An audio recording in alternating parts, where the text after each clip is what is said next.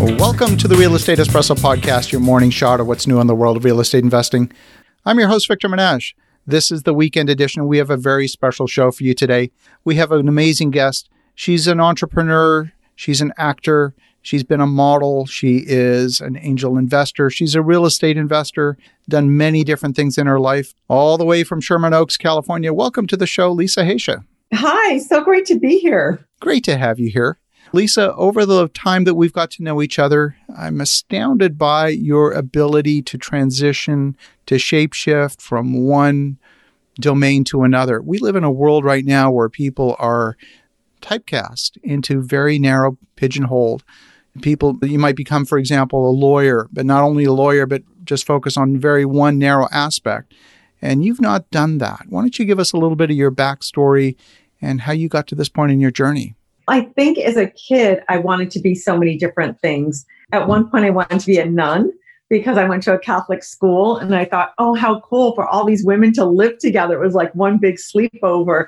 But then I got to understand what happens in convents. And I'm like, oh, maybe that's a little too restrictive for me because I've got this other side of me. And I think your childhood really does have a huge influence on you in that arena because I saw my father, who's from Iraq, work in the morning, 8 to 11, every single day, seven days a week till I was 16 years old. And when you see that kind of dedication to a job, and it's really just to pay the bills to survive, he had five kids. I have four siblings. So I was watching that going, oh my God. And I watched my mom be a housewife for my whole childhood, where she was cooking and cleaning, taking care of five kids and a husband all day, every day. And I think that really hit me and then I had an experience where I was out baking a cake a few doors down, and my dad happened to be home. And when I came into the house, he went crazy that I was out when the street lights were on.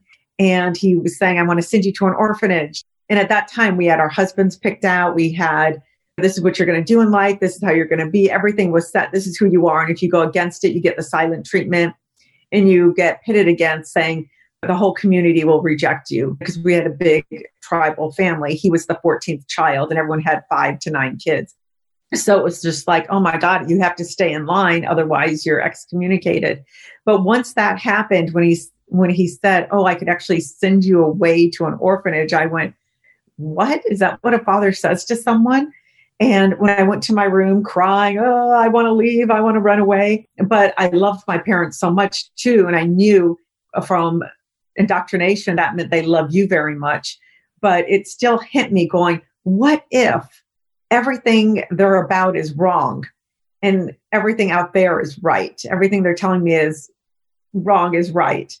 So that got my brain thinking in a different way. So I started going out hitchhiking and cars with only Hell's Angels type asking them, why did your life turn out like this? Why do you have tattoos? Why do you have no money? Why do you have a broken car? What happened to you? Are you going to hurt me? Are you going to rape me? My dad said this and that.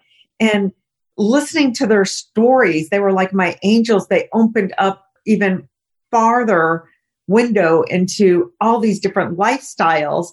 And they would share stories of, oh, I did this. Some of them were, I was an engineer and I decided to quit because I wanted out of the rat race. And then I did this and I did that. And I'm seeing all these careers within five or 10 years. And I'm like, wow, you're not stuck on as a kid, what are you going to be when you grow up is a huge question. So that got me reading, got me excited about what's going on. And then a psychic came over when I was 10 and said, my maternal grandmother, and told my mom that she, the psychic told her that she was going to marry a foreigner, have five kids, and one of them was going to be a star. So I mean, I get to be a star because then I thought, oh, it opens up so many things. So I started reading all about Simone de Beauvoir, all these women, Anais Nin and Liz Taylor and Lauren Bacall. How did they do their lives? And I saw how they did 10 jobs before even becoming a star.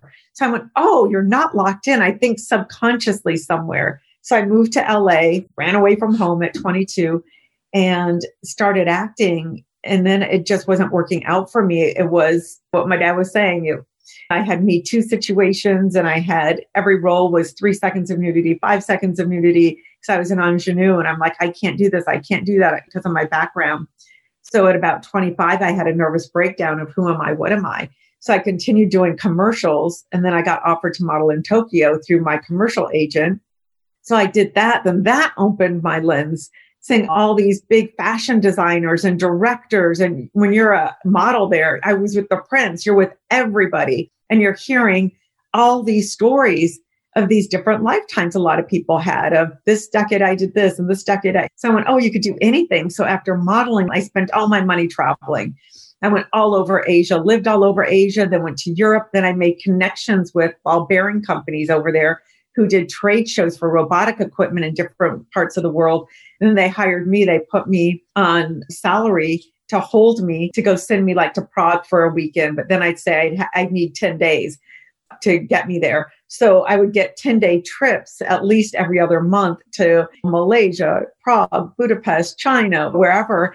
And then they would pay me a per diem there. So that opened my eyes too. So that's when I became a traveler.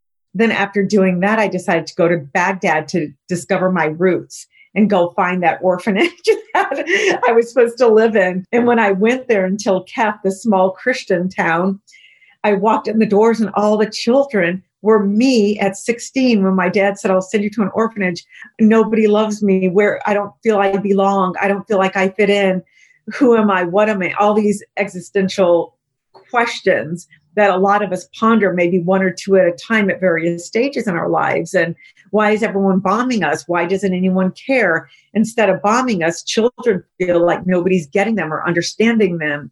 And I thought, wow, I need to memorialize these kids' words. So I have to take responsibility. How am I going to do that? So as I the company was sending me to different countries, I go, oh, I have to go to the orphanage in each one and stay there for a week and learn about them. So I did that for five years. And 15 countries later, I put a book together called Whispers from Children's Hearts.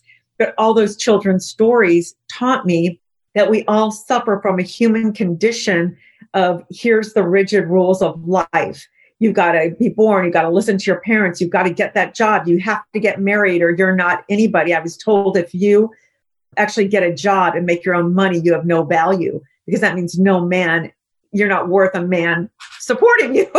so if you start to decode going, oh, wait, this culture doesn't feel that way oh, nudity is so bad and this and that. Oh, the French and the Sp- uh, nude beaches everywhere. These countries don't feel that. You don't have to be ashamed about your body or having sex or all that. So it starts opening it up, going, oh my God. So after that kind of made me a, an amateur journalist going around doing that. Then I became an author and then I published the book and gave it to libraries and schools. Then I started being asked to speak everywhere. Oh, well, you speak here. Well, you speak there when I was in Europe. So then I started going on European tours at schools teaching like second graders to sixth graders and bringing a globe and asking them questions and what would you do and if you had one wish and all this kind of stuff. And then high school started asking me, and then colleges started asking me to speak, and then corporations started asking me to speak. And I'm like, wait a minute, it all stemmed from I'm craving to find my roots to understand who am I, what, what am I, and where do I belong? because I had that break at 16 if I don't belong here and I don't belong there. The Middle Eastern world was too conservative, the Western world was too liberal, and I didn't fit in. So I always felt like I was a fly on the wall from the outside, listening and seeing what other people experienced, but I couldn't participate because this was too crazy and wild, but this was too conservative. So after all of that, I said I need to go get a degree in psychology because I now I understand life and, and I felt street smart. But I go, now I want to understand really from a clinical perspective, philosophy, psychology, what's been written about it. So I studied philosophy and psychology. Then I got that degree. Then I started working with people. And then from my experience on movie sets, I did a lot of films and TV and all that stuff.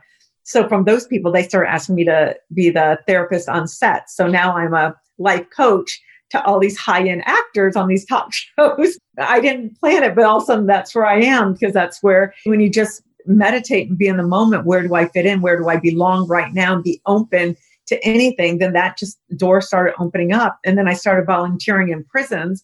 Then I'm hearing these inmate stories. It's all women prisons and how all of them were guilty and every male prison all of them were not guilty. They were framed in some way so i'm like interesting all the women are saying i did it. I killed this person. I'm a lifer. And yes these people deserved it because they were sticking up for their dignity and their rights and feeling men starting with their father rape them abuse them put cigarettes out on all this stuff. Then they attracted those kind of men. And at one point they snapped. They don't want to take this anymore. So now I started becoming a life coach to inmates, which made me create a program like a webinar and a seminar to start teaching seminars. So now I'm teaching seminars. I'm a life coach with them. Then I'm a therapist with these. So it just started spreading. Then I got married to a high end person who co created Two and a Half Men, Big Bang Theory, you know, worked on Roseanne, Charles in Charge, Murphy Brown, uh, Dharma and Greg, a, a whole bunch of shows. So now I'm with all these people and on private planes. And then they're saying, oh, why don't you do this? So I did the high level $25,000 for three months of coaching packages. So now I became an elite life coach instead of so, so then that just took off and now everyone's asking me to write a book. So now i just finished a soul blazing book just a couple weeks ago. So i'm going to give that to my agent. And then i wrote my story called under a baghdad roof during the pandemic. But that one still needs another pass but it's really strong now. And it's about going to iraq in the 18 hour bus ride it takes to get from Jordan to Iraq. And that goes back into memory lane of taking me to all these countries and the lessons I've learned and stuff. And some people, my agent called it like a Thelma and Louise of the Middle East because I met a girl on the way and we were in this trip together. So it so it's interesting. So now it's author when it's going to so it's it's uh, ever evolving and then while i was doing the whispers from children's hearts thing going for five years I started leading retreats and workshops because I was like, I want to go. Can I do it? I don't have the money. So I'm like, God, I looked it up. All these places that you could travel and volunteer. It's seven thousand for a week or four thousand for a week. Plus you have to pay for this and that just to go volunteer. So I said, okay, I created a program where it's free. All you have to do is bring a suitcase of stuff like medicine, shirts, souvenirs from your town and bring it over there and come up with two or three games that you played or you learned to teach the kids. So it could be interactive and some money, whatever you have. And I brought money and we would go to orphanages and pay for everything. What do you need? You need bunk beds, you need chickens, you need goats, whatever it was. You need a floor, you need clothes. And we would hire the locals. So every dollar was accountable. We're not just giving to big organizations. So it was like being Oprah. So you're going to five or 10 places a day there are different teams and it was just like oh my god this is extraordinary. So then you become a philanthropist and you start giving to these organizations. And since i had my child i couldn't do that. I, I adopted a child after all that. But then i couldn't travel as much. So i started organizations here big nonprofit events where i brought in grassroots people doing good work who don't have the money but manage to do a lot like kids in the spotlight. They have foster kids write direct and produce their own five minute shows and then they have it at Fox with a thousand people in the audience and celebrities giving them the Academy Awards, who best best actor, best actress, best director, and limos give them free cars to drive them there, and free wardrobe and stylists and makeup artists. So watching these foster kids who had nothing be up on stage getting an award from a big celebrity and getting all that Hollywood treatment was just life changing. So I started putting my finances and volunteering and philanthropy into That's them. extraordinary. So yeah. I, I'm curious because after one of the things that really strikes me is that you're immensely observant and curious, both at the same time. If I think back to, I don't know if you're familiar with the work of Bowlby, he was a British psychologist, and he did work in orphanages post World War II. And what he discovered was that here were these kids with all the creature comforts, but none of the attachment. And it was the lack of attachment that was really resulting in terrible outcomes wasn't the creature comforts. How did you address that aspect? Because I, I see that in your travels, you've been working hard to connect with these folks. And, but how do you make that endure? How do you make that so that it is fulfilling and nourishing, not just for the day, but for a longer period? What I did with them is I, like Cambodia is a good example this wonderful man, Scott Neeson, he worked for, I think, Warner Brothers, and he did post production and really helped market all the biggest films, all the Spielberg films and Titanic he did. Any huge $100 million project, he was on the road 300 and at least 300 plus days a year, he said. He had about two weeks off, he said, a year. And he took two weeks off in this particular year, which was about eight years ago, he stayed in Cambodia and he saw this sex trafficking and he quit everything over a year's time sold his boat, his house, his cars, everything, and moved to Cambodia and started building up these orphanages.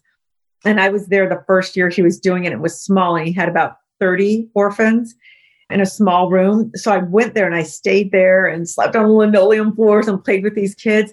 And one kid couldn't even look you in the eye and was antisocial. And they said it's never said a word while they were there. And the kid's been there like over a year, you know, like nine months or whatever, but in other orphanages before that.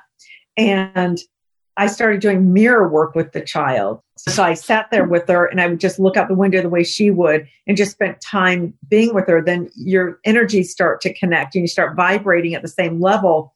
I always tell people if they want to be successful, they have to vibrate as a successful person. If you want to connect with someone, you have to vibrate with that person. Otherwise, you miss the boat. And in order to do that, you have to be observant, you have to be sensitive. So after a few days of doing that, she looked at me and smiled, which was huge. And then we slowly could have a conversation. And Scott said, I've been trying to do that for six, seven months and nobody could crack her. What did you do? And then, long story short, she endured she, what your, your question is. She was able to communicate and be with people. So, what I did was I teach mirroring and I teach heartfelt connection and eye gazing. So once I cracked her, we just held hands and looked at each other like that, looking soul to soul. And I would share with her that this is just like a blink of an eye this lifetime. And everything that happened to her was a gift for her to share and use for something else. Like we're all born for a reason. We all have a special gift. And what is your gift? And I told this to the inmates in prison. Yeah, you're there for a while. I was there with the bully and she said, What are you doing here? I've been in here for 20 years and you just come in here with your briefcase and your fancy clothes and you're white and you think you could help us.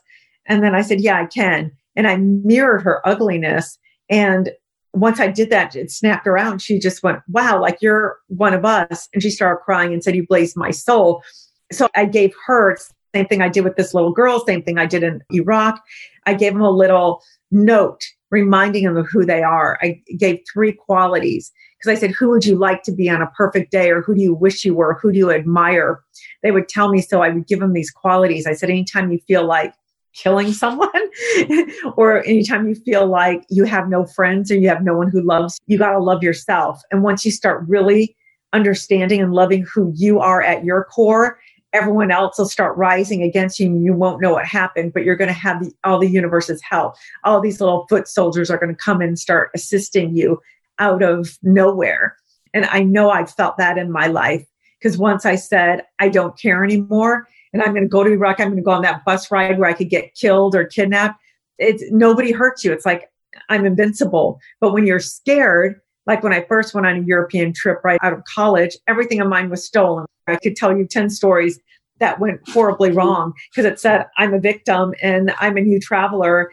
I'm a target. So come get me. But now I don't wear that tag anymore. Now I say, don't mess with me or I know what I'm doing and nobody does. So it's all of that. During Rodney King, I went right in the middle of the riots and everyone thought I was nuts. And I got on the hood of my car, whoa, doing whatever. Crazy. I'll tell you something. So I was in San Francisco that week as well. My brother lived in LA at the time. He was a, about a block up from you know where Spago's restaurant is. Of course, yeah. And uh, so he, would had that beautiful bird's eye view of half the city on fire. I was in San Francisco during that week, and so I was actually at Union Square and down at Fisherman's Wharf, and there were people literally walking up and over other people's cars. We were in the middle of it as well. I happened to be visiting San Francisco at that particular moment in time. And and it's funny because I could have felt just like you, could have felt scared or intimidated, but it really it wasn't scary actually. Yeah. It wasn't scary at all. Fascinating. Yes, once you feel you're there for the right reason or something, something shifts. And I had a superpower there. Nobody shot at me, nobody hit me, nobody bumped into me, nobody hurt me. And it was just to be part of this is history. I want to be part of history instead of watching it on TV. Same in Iraq. I wanted to be there when they were bombing. What is going on instead of watching it on TV? What's the truth? What do these people feel? I was at a rally where they're going, We hate Americans or kill Americans. So my mission was to get kidnapped. That's a whole nother story because I wanted them write a tell-all book. I love Christiane Amanpour. So I said, it's too late for me to go to journalism school and get all the back story that she's had and all her experience. So if I got kidnapped, then I could interview my people and they'll never hurt me because I'll know how to connect with them and vibrate at their level. So I will talk to them and then really share what's in the minds of these people, whatever. So I put myself out there so nobody would touch me. So I'm like, oh, these people definitely will. They hate us. And as soon as the cameras were off, Habibi, come and eat at my restaurant. Habibi. I'm like, no, you hate me. I'm American. And they're like, no, we have to do that for the cameras. Otherwise, they get thrown in jail if they don't show loyalty to. I'm like, oh my God, can't get arrested. You can't do anything. but wow. it's, it's the way you vibrate. It's they didn't see me as a threat. They saw me as a family. They saw me as by the way you communicate with them. So same with these orphans, I started connecting with them and saying, this is who you are. Don't let anyone tell you any differently. The reason you're here is for a reason. You are more valuable than other people. You're here to teach the whole world something of world hunger and love and loving ourselves and started sharing with them these bigger truths and then gave them all a little sheet of paper of this is who you are. And I got told from these different places, oh my God, these people are living by this. That um, prisoner ended up raising 75,000 on a payphone for abused women when she was the bully of the prison who told me to get the hell out of there. Who am I to think I could change her life? I don't know her story or never lived her story. But when you could break the ice and say, no, we are all the same. We have different journeys, yes, but we've had millions of lifetimes. And this lifetime I just incarnated. Last lifetime I was you, had your life, or I was a man, or I was you start sharing, going, This is just the blink of an eye. Don't take it so seriously. Play your character. That's your character this lifetime. This is my character. This is so next lifetime might be totally different if you want to come back or not. Whether it's true or not, who knows? But just to have that in your mind of you're not a victim, you're here in a play. And if you don't like it, rewrite your script. You have the power to do that. And it's not overnight. You have to work on it each day. So I say, do your morning routine, do your meditation, come up with your quality. Who are you? Look at that quality every day. What are three things you're grateful for every day? What are you grateful for? Even if it's, I have feet, I could stand up. What are you grateful for? And start shifting that and spewing that onto others instead of hate, because you spew hate, you get hate. I love that. One of the things that you touched on, and I know that you started to raise capital at a young age before you even knew what you were doing. One of the things that I often see when I talk to people, it doesn't matter whether they're entrepreneurs or real estate investors and they're looking to raise money, there's a lot of stigma around it. It's, it's almost as if they're desperate asking for money. one of the things I've observed in you is you don't ever ask people for money. You enroll them in a cause, which is completely different. Tell the story about your very first capital raise. I think it was for a movie in Japan, if I remember. Yeah, yeah. That was when I got asked to model over there and then I was seeing all the opportunity around me. And I just left acting as when I was getting these roles where I was feeling compromised if I took the part, but I still loved the art of filmmaking. So while I was over there, I was going, oh, wow, there's so much money. Just going to a club is sometimes $10,000 before you could even enter. And then that money is reserved there for certain bottles of alcohol that has your label on it. So whoever I went with, they had to pay that. But then I had a year entry into there, but you still have to pay fees for going. Anyway, I saw the extravagance. This was 1989 and 90 where they were booming. And I went, wow, here's an opportunity. And then if you understand Japanese culture, they're really big on drinking. Drinking every night. Everyone goes out and drinks. And if you don't drink, you're an outcast. It's really a cultural thing. You have to do it or you don't fit in and I'm a lightweight and I have the best photographers in the world. And I'm up at 5:30 or 6 to walk a mile to the gym, work out for an hour, walk a mile back and eat a bowl of miso soup all day because they weigh you every day and you have to whatever stay a certain size. So I'm like, I don't want to drink every night and then wake up with a hangover and all that. So I just started telling the bartenders, give me a kut. Anytime someone else wants that, I just made up a crazy name. Anyone else wants it, put this much vodka and put this and that in it so they can't keep up with me, but mine's cranberry juice. So they started doing that. And then I'd go, cheers. And they're like, wow, you could hold your liquor. Let me have some of yours. I said, no one can drink of my glass cooties. Get your own. Then they would ply it with alcohol. They're like, you could drink this? Yeah, come on. And then I got tired of doing that because I was still staying out till 1 a.m. or whatever. So I decided as a joke, I would just say, I'm not going out unless someone gives me $50,000 to talk about a movie idea I have. And people would go, ah, ha, ha, come out anyway. I said, no, I'm serious. Give me $50,000 to talk about my movie or I'm not going out. Because the Japanese, anytime you go out with them, they want to give you a gift, whether a hundred bucks or a, usually a crate of apples, because that's a sincere, lovely gift. And so I don't want apples. I don't want $100, but I do want $50,000 towards this wonderful film about Asian culture. and then they laugh. And then within a couple of weeks, someone said, it became, there's that girl that won't do it. And everyone tried. And I'm like, nope. So someone said, I'll give you $50,000. I said, it has to clear in my bank account. Okay. And then it cleared. And I'm like, is he nuts? it's a joke. Are you kidding me? So, all right. So we sat down. He said, What's your idea? I said, It's a movie idea. What's the name of it? I'm like, Oh, I don't even have a name for it. Um, Psycho Sushi, because I thought everyone was crazy because they're drunk, getting drunk every night and making money and going, just it was Candyland and everyone ate sushi every meal. So I'm like, okay, psycho sushi. And then what's it about? It's about LA because I live in Tokyo. And I said uh, cold fish because that's what I went in, and hot sex because there's sex clubs and love motels everywhere. so just, they're like, oh, oh, that's very good. And yeah, they said, where's the script? I said, ah, da, da, da, da. nobody gives scripts because you'll steal the idea. And nobody gives this. Where's the budget? I don't have a budget. So he talked to me. Then he said, let me go out with you again. I said, another $50,000.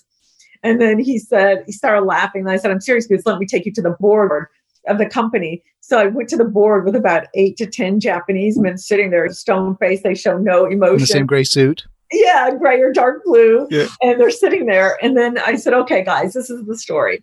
Look at you. And it was all with humor. And I that's my secret sauce. I have a way of insulting or being rude to people with humor where they laugh at themselves that's long story short. So I would go, look at you. I've talked to you. Your bad breath is so bad that if I didn't need something from you, I'd never speak to you. Look at you. You've got this going on. Look at you. And I would just poke fun of them. You're this, you're that. And they'd laugh at each other. Ha ha ha. What about him? What about him? It was almost like roasting them in a fun, loving way because they knew I liked them. They said, What's the bottom line? I said, You guys are all so boring. And look at your lives. What stories do you have to tell? The latest hostess club you went to or the latest affair you had? I said, I'm going to sell you a story you're going to be telling your grandchildren. You're all obsessed with America. You all want real estate in America. How about for $1 million, I give you a year free pass to the LA? I know a lot of people. You could get the best investments without being ripped off by the real estate agents who see you as a Japanese sucker. I'll set you up with the real people, the real this, the real that. And you get to meet blonde actors because you're the new money people in town to create films. And you'll have all the blonde actresses you want. And you get to be the star of the show, meaning the money in the room. I said, everyone's going to want to be your best friends. Your English is going to improve. You're going to have the time of your life, stories to tell everyone. And if you lose the money, you would have paid it in taxes anyway. Their taxes were outrageous. Right. And they never got to keep money. Their salaries were small, but they got the company credit card. They got a car, they got a computer, they had everything they needed a car to go out to all the you know nightclubs everything they wanted to do but they didn't get the cash in their own bank account so i said you, you lose nothing and you, they pay enormous taxes i said so it's a million dollars for your personal growth and stories to tell i said look at me i'm here you know how much i've learned living here and it's been three months I said, tremendous. I don't want to leave. I know there's so much more to learn. Long story short, they said, okay. They said, where's the budget? I said, it's all bullshit. Budgets are bullshit. They just write in numbers, then they move it around. I said, but I could say a million and it'll probably be a million two or something or a million one twenty five because that's how it is. I don't know why, but it always goes over the percentage. I'm like, okay. I said, so I know I'm going to ask you for a million. I'm going to probably ask you for a hundred thousand at the end of it or 200,000 to finish it and promote and all that stuff. So they laughed. And I said, but the trick is you have to do it within 60 days because I have other people interested in it. And I said, but I'd rather work with the Japanese. And then I had the money in my bank account. I think within 30 days, a million bucks just wow. in my bank account, like total trust. And I went, oh my God, with no story, no script, no budget, nothing, just selling them on this is the story you're going to tell your grandchildren was the main selling point. Oh, I'm going to tell my children. They took pictures and saying, nobody believes I'm here. Even though I'm here, they think it's a set in Japan. Nobody believes I came to America. All this kind of stories. I'm like, wow. then I hired my taxi driver who drove the models, who barely spoke English, to be my personal assistant because he was so awesome and so on it. They're so responsible. Yes. Everyone's, what are you doing with that guy? I go, you wait and see and watch him. Doesn't matter if he speaks English or not. He'd wake me up with a hot plate with miso soup and this, give me a massage, stand right by my side. Everyone else's assistants are networking and trying to get the next job and getting in fights with people and petty stuff. And he's right here. see? Everyone laughed, but he was awesome. So it's like giving people an experience brings so much joy. It's not just about making money, it's about sharing and sharing those experiences. I still talk to them once a year, and they did make their money back eventually. They were about a hundred thousand short, and they still ended up earning some money back. They sold it in their country and Turkey and in Germany. That really helped make it. But it wasn't a great film because I wasn't an experienced filmmaker. And then I had to write a script in three months and direct it in LA and Nagoya and Tokyo. while I'm acting in it, I had a part in it. My part was in Japanese. I had to learn Japanese for that part. It was ridiculous to take on that much. And some scenes had 100 people in it. Half the scenes did for hostess clubs and all. So it was very big undertaking. And they made me approve every check. So I couldn't even have someone else do that. I had to look at everything. And anyway, it was a huge, challenging year, fun, but really challenging. So that was my film school. And really, what that tells me is that they didn't buy the movie, they bought you. They bought me. Yeah. They bought you. They bought the excitement of what it would be like to be in America with a cheerleader, introducing them to all these people and having fun. And they bought, we did have a good chemistry. I really understand the Japanese people. I understand all people because I want to understand them. I want to say, what's your perspective and your point of view? Because just what I believe doesn't mean I'm right. It's just my programming that led me to have those beliefs. So, what if I'm wrong? Is my question I ask. What if everything I think is completely wrong? And I think I got that trait by being 16 and my dad saying that to me. You don't belong here. We're sending you to an orphanage. How dare you do this? And I'm like, this is your father that you believe everything he says. And I know I'm not a bad person. So, what if everything he's telling me is wrong? And I think I took that story throughout my life. So even that, my hardcore beliefs, I go, maybe I'm wrong. That event was clearly a trauma. And mm-hmm. for many people, trauma can be debilitating. For you, you've experienced post traumatic growth. I've never heard that before. Yeah. There's a handful of people out there. I think of folks like Oprah Winfrey, great example of post traumatic growth. And you managed to break past that. Now, there's probably other places where that trauma might be holding you or has held you back, but you turned that into something else. You flipped it on its head. Yeah, without trying and without knowing what I was doing. It was by right. accident, really. Right. But it was almost like my when I moved to LA, everyone said, "Oh, you'll be back within a year. You can't survive. You're a fawn. You don't. You, it's tough up there. You're going to get clobbered. LA's brutal." And I thought, "There's no way I'm going back. I don't care what it takes. I'm not going back to San Diego and saying I failed." It was just something strong inside of me. And I think I liked the excitement of the variety of people in LA. Everyone came to LA to do something extraordinary and wanted a different life. So I felt I met my tribe. So I thought, regardless, I will do volunteer work. I will assist, which is what I did. Anytime I wasn't working, I was at a temp service. So just send me out on jobs. I didn't care what it paid because I wanted to just be in different offices. How do you think? How do you work? What are you doing? And just seeing how businesses were put together and built. And so I worked on so many different jobs and met extraordinary people. And I think that helped also. I worked in the fashion district in downtown where I helped assist the person running a whole fashion line, Roberta wedding dresses. I was so good at it. And they asked me to model. They go, Oh, you're you are a model. Will you model? And then they started flying me to these different showcases for buyers. Now I'm modeling it. Then they said, Nobody buys these dresses. I said, Watch, give me your ugliest dresses and give them to me. And I will sell them. They go, Oh no, these don't sell. I said, I will sell them. Watch, it's not about the dress And I did. I put on these ugly, like lime green dresses. And it's the way you walk out and twirl and say, Oh my God, I love this. And I was this that in high school. And this is it. I'm just sell, share a story and sell the story behind the dress. Then everyone started buying it. They're like, What did you do? You're like our little golden goose. And I'm like, No, it's all about story. Life is story. I was 22 at that time, 23. And I worked for this amazing Iranian company who did wrote all this philosophy and wrote these gorgeous books with velour covers with little fairy tales. So I watched them how they put those together. And my job was to watch their commercials on TV to make sure they were played. So I had to sit there in front of a monitor every time it played. And 323 it played. 414 it played, 625, whatever. But I'm watching this go on in the background these great, brilliant minds writing all this incredible work. And I'm like, just let me read all your stuff all day long. So it's all these just varieties. And I worked for the BBC doing the last six episodes of Saving the Endangered Species. So I got to do the wildebeest, elephants, all this stuff where they said, call up and find experts, like three experts in elephants in completely different fields. So I found someone who wrote for Life magazine, and then someone who worked in an animal elephant sanctuary in Kentucky, and this. Then call them up, and I'm talking to these extraordinary people getting their story. How did you, you know, do this? And how did you do that? How did you build that? Come down. So I'm like, now I get to go with the crew to go to an animal sanctuary in Kentucky. Out of nowhere, I'm a nobody. I just, I don't know anything. I'm just a simple, average girl, like no privilege, isolated, sheltered. And it's just, I started creating these, and I'm like, wow, all these people are just normal people you don't have to be extraordinary to make it in life. You just have to be curious and stay open of who are these people? What is life really about? What do you know and what do you think may be completely different? And just wow, that, challenge people.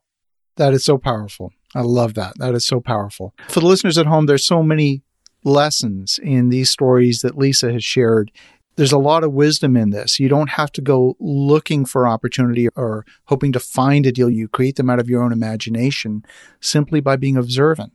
And I think that's absolutely extraordinary. Being open to everybody, even people you don't like. Like I went to Iran and I went to the small villages where they really are just they only have Saddam TV they're devotees to Saddam.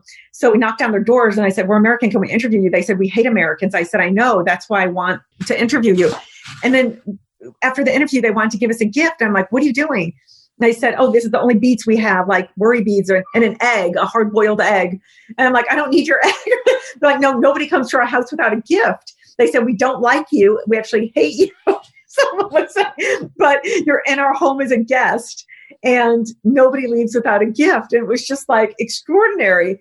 But staying open to listen to someone who says, I hate you, and America's this, and you're this, and blah, blah, blah, blah, blah, and you're here, so, saying all these horrible things, and just saying, okay, thank you for sharing. Let me hear. And then you just take it in and say, interesting.